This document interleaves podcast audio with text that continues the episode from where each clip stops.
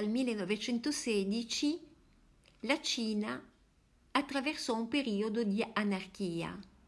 Il paese era infatti diviso tra il governo legale borghese moderato con sede a Pechino e il governo nazional progressista con sede a Canton. Quest'ultimo era retto dal Kuomintang di Sun Yat-sen, che aveva ripreso vigore grazie all'appoggio del Partito Comunista Cinese. Tra i fondatori di questo partito ricorderemo un giovanissimo intellettuale di nome Mao Zedong o Mao Zedong. Alla morte di Sun Yat-sen, il Kuomintang passò sotto la direzione del generale Chiang Kai-shek, che fece del partito un organo estremamente conservatore, che manifestò un'aperta ostilità nei confronti dei comunisti. Nonostante questo, il Partito Comunista Cinese si unì al Kuomintang nella guerra di riunificazione intrapresa per abbattere il governo fantoccio di Pechino. Nel frattempo, Chiang Kai-shek aveva intavolato delle trattative con degli ambienti finanziari occidentali anticomunisti e passò ben presto ad uno spietato massacro di comunisti. Chiang Kai-shek poi procedette a liberare la Cina settentrionale dai cosiddetti signori della guerra, vale a dire i governatori militari del nord, fino a che unificò il paese, del quale divenne il presidente nel 1928. Mao Zedong, a differenza di Lenin, individuava nelle masse contadine di cui era egli stesso un esponente, il vero motore della rivoluzione. I comunisti diedero inizio ad una sanguinosa guerriglia antigovernativa, mentre la situazione si complicava per l'aggressione giapponese alla Manciuria, cui i nazionalisti del Kuomintang non seppero opporre una difesa adeguata. I militanti comunisti, inquadrati nella cosiddetta Armata Rossa, riuscirono a controllare alcune zone della Cina meridionale centrale e a costituire una repubblica dei soviet cinesi nella zona dello Yangtze. Ma proprio perché rischiavano di venire accerchiati dalle truppe del generale Chiang Kai-shek, a partire dall'ottobre del 1934 iniziarono un'epica, lunga, lunghissima marcia di più di 10.000 chilometri, trasferendosi verso nord, al prezzo di moltissime vite umane, vuoi per la fatica, vuoi a causa di malattie. Nel 1937 la minaccia del Giappone indusse i comunisti e i nazionalisti del Kuomintang a cercare un accordo, a creare uno strano fronte nazionale popolare. I comunisti avrebbero rinunciato alla lotta agraria, mentre dal loro canto i nazionalisti avrebbero rinunciato alla repressione anticomunista.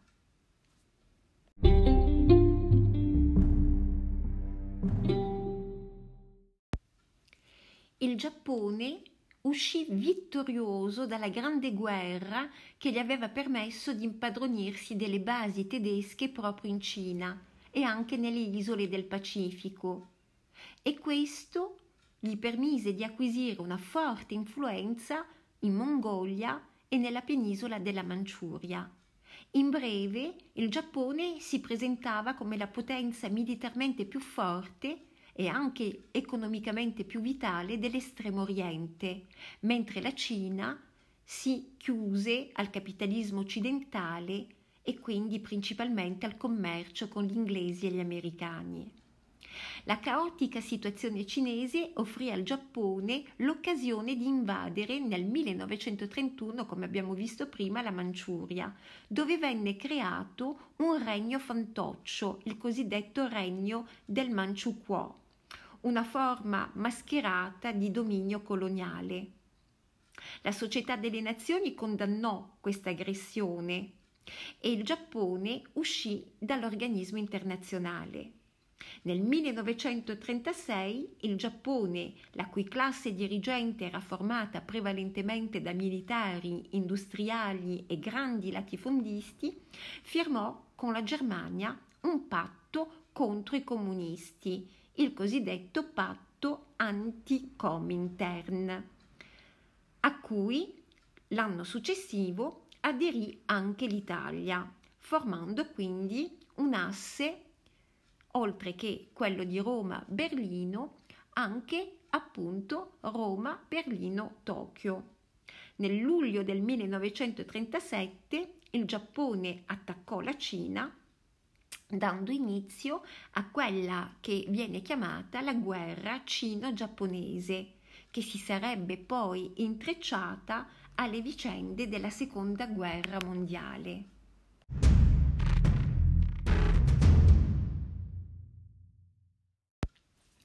Gli Stati Uniti, con la formulazione della dottrina Monroe e soprattutto del corollario del presidente Theodore Roosevelt, ve li ricordo, la dottrina Monroe del 1823 sostiene che le potenze europee non devono interessarsi del continente americano e che gli Stati Uniti d'America non devono intervenire nelle questioni europee.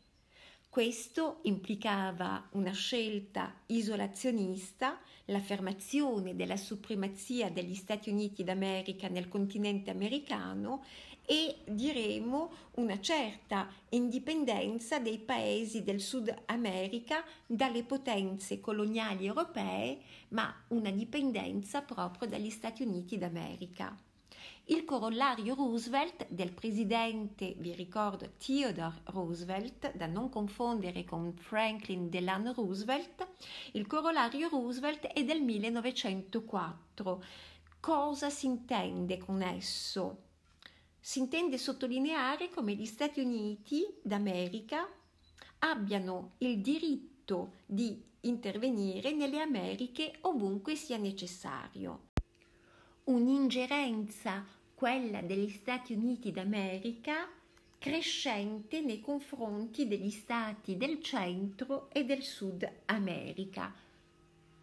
Ora, nel 1933 si tenne una conferenza panamericana a Montevideo.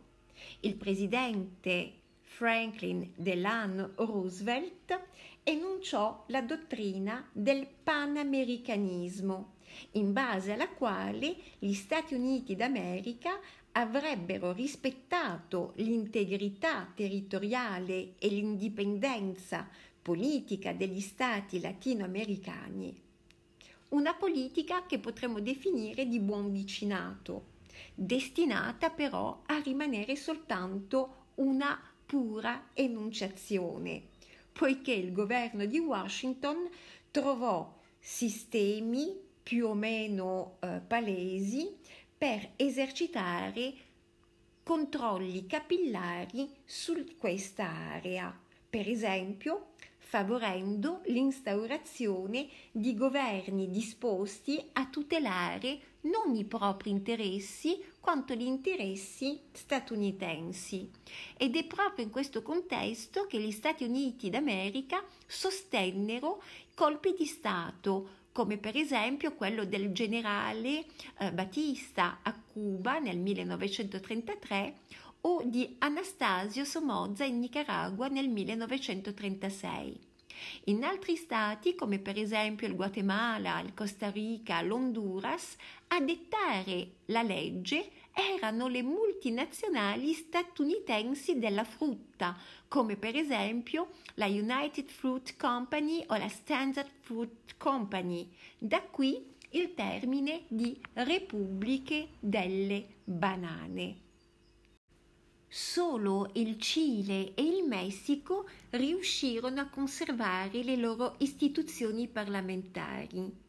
Per esempio, in Messico Dopo la rivoluzione e la nascita di una repubblica dal profilo laico e democratico sotto il governo di Obregón, il paese ristabilì buoni rapporti diplomatici con gli Stati Uniti. Il nodo principale che aveva ostacolato sino a quel momento le relazioni tra i due paesi era la nazionalizzazione dei pozzi petroliferi messicani. Il governo del Messico attraverso la firma del Trattato di Bucarelli, aveva rassicurato gli Stati Uniti sulla non retroattività della nazionalizzazione, quindi sul fatto che le multinazionali che sfruttavano le risorse del paese prima del 1917, anno della Costituzione messicana, potessero continuare a farlo. Il successore di Obregón, Calles, revocò il trattato ed emanò una legge per proteggere le risorse petrolifere nazionali, suscitando le ire del governo di Washington. Calles attuò inoltre una politica fortemente anticlericale che prevedeva la requisizione dei beni della Chiesa e la soppressione degli ordini religiosi che culminò nel 1926 con la legge Calles eh, che prevedeva che la Chiesa dovesse essere totalmente subordinata allo Stato che le scuole religiose dovessero essere chiuse e che i religiosi non messicani dovessero essere espulsi dal paese. Queste misure tuttavia provocarono una vera e propria eh, guerra civile. Um, le prime insurrezioni spontanee dei cosiddetti uomini di Cristo contadini per lo più rivendicavano la loro libertà di culto. Contro di loro l'esercito agì con estrema ferocia, non esitando a compiere massacri ed esecuzioni di massa. Sotto la presidenza Cárdenas, il Messico riuscì a realizzare obiettivi importanti, come per esempio una riforma agraria, con una cospicua redistribuzione delle terre e la nazionalizzazione delle risorse petrolifere. Tutti i presidenti di questo periodo, parlo dei presidenti degli anni 30, facevano parte del partito rivoluzionario istituzionale, direttamente legato all'esperienza rivoluzionaria messicana. Nei paesi dell'America Latina L'economia era fondata quasi esclusivamente sul settore agricolo, dominato per lo più dalla monocoltura o dal latifondo. Lo scarso sviluppo industriale rendeva quindi questi paesi strettamente dipendenti dai paesi più industrializzati, verso i quali esportavano beni agricoli e importavano prodotti finiti. In questo contesto il ceto medio, laddove presente, era piuttosto povero e soprattutto risultava impoverito dalla svalutazione delle monete locali e dall'inflazione crescente. Per questo motivo si affermarono un po' ovunque governi dittatoriali caratterizzati da una forte impronta populista. Il ceto medio preferì dare il proprio sostegno politico a chi sembrava in grado di ristabilire l'ordine e la prosperità economica. Per questa ragione e per quelle precedentemente spiegate, nel Sud America si affermarono governi dittatoriali caratterizzati da un'impronta populista. Il populismo è un sistema politico tipico dei regimi sudamericani, imperniato sulla capacità dei leader di costruire un legame diretto, empatico, seduttivo con le masse popolari, esaltando la loro capacità di scegliere automa- autonomamente, scusatemi, un capo e di sostenerlo senza il bisogno di una classe dirigente. I leader populisti si mostravano come autentici interpreti della volontà popolare. Il prototipo dei regimi populisti fu quello che nacque in Brasile con Vargas, che prese il potere con il sostegno dei militari, adottò metodi autocratici, ma nello stesso tempo lasciò spazio ad un cauto riformismo, facendo ricorso sempre costantemente al sostegno diretto delle masse, come avvenne per esempio in occasione dell'approvazione di una nuova Carta Costituzionale. Regimi simili si instaurarono in Argentina, in Uruguay, Paraguay e Bolivia.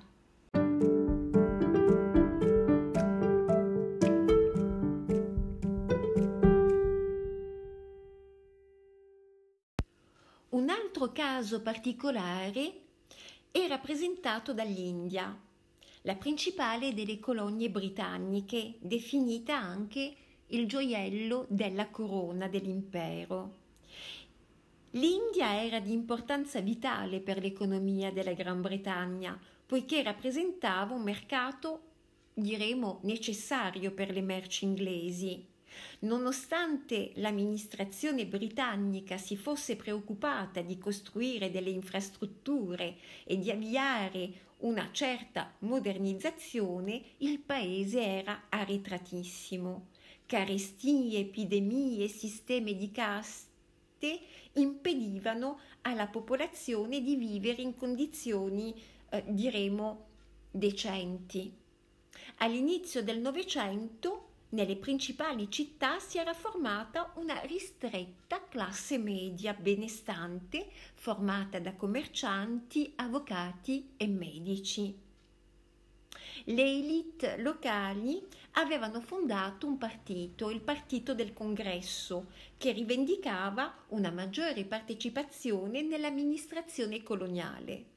A partire dagli anni venti il partito vide aumentare i consensi grazie alla leadership di Mohandas Karamchand Gandhi, un avvocato che aveva studiato precedentemente a Londra, aveva vissuto per vent'anni in Sudafrica dove si era occupato eh, della difesa dalle discriminazioni e dai soprusi dai suoi connazionali immigrati lì per lavorare.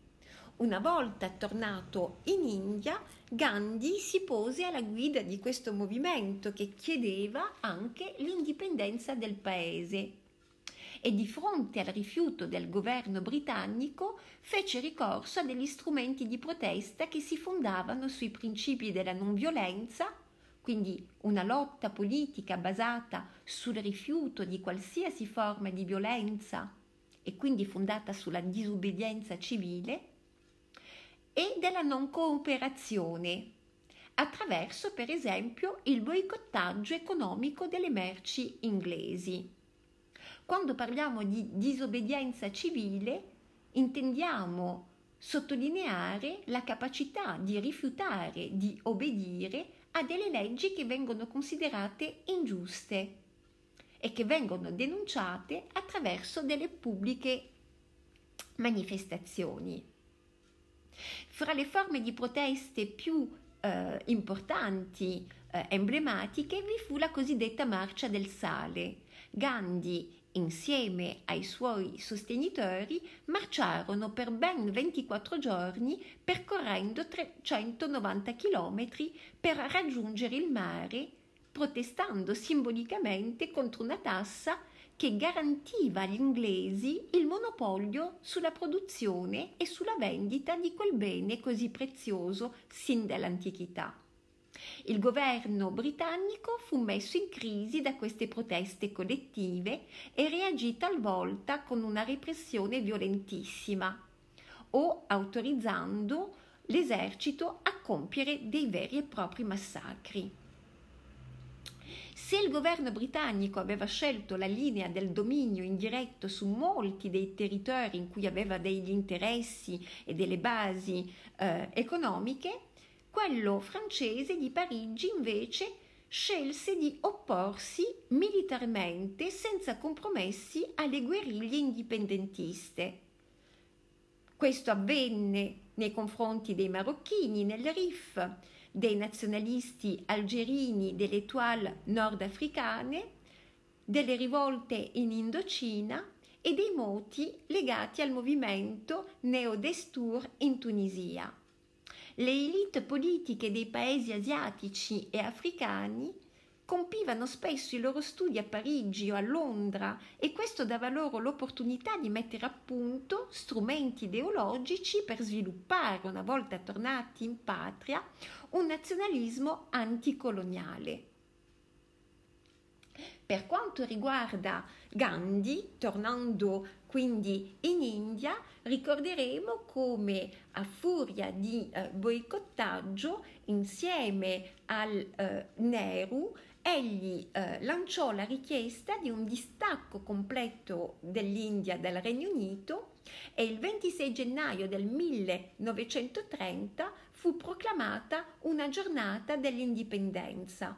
Nel 1935 nacque la Federazione Indiana con ampi poteri riservati al viceré inglese, una specie quindi di inganno nei confronti di Gandhi e eh, dei suoi sostenitori. Il partito del congresso vinse le elezioni del 1937, continuò la sua lotta e solo ed esclusivamente nel 1947 l'India ottenne la sua indipendenza. Nel 1948 Gandhi sarà assassinato da un fanatico che non gli eh, perdonerà la sua apertura verso i musulmani.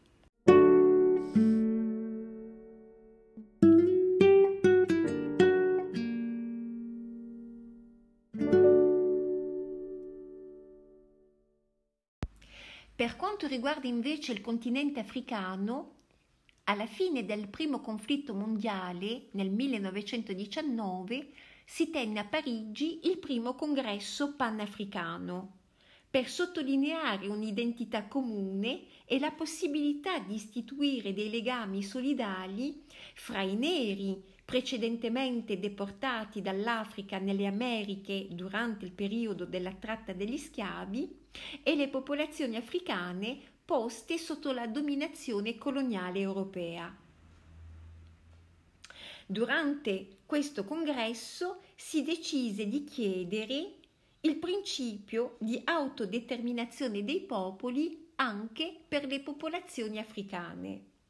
Il secondo congresso panafricano, che si tenne di lì a pochi anni a Londra, proclamò invece l'assoluta uguaglianza delle razze dal punto di vista fisico, politico e sociale. I successivi congressi che si tennero a Londra e a New York contarono su un aumento dei delegati presenti. Negli anni successivi alla seconda guerra mondiale gli obiettivi del panafricanismo si sarebbero indirizzati in modo specifico verso la richiesta e la realizzazione pratica della decolonizzazione.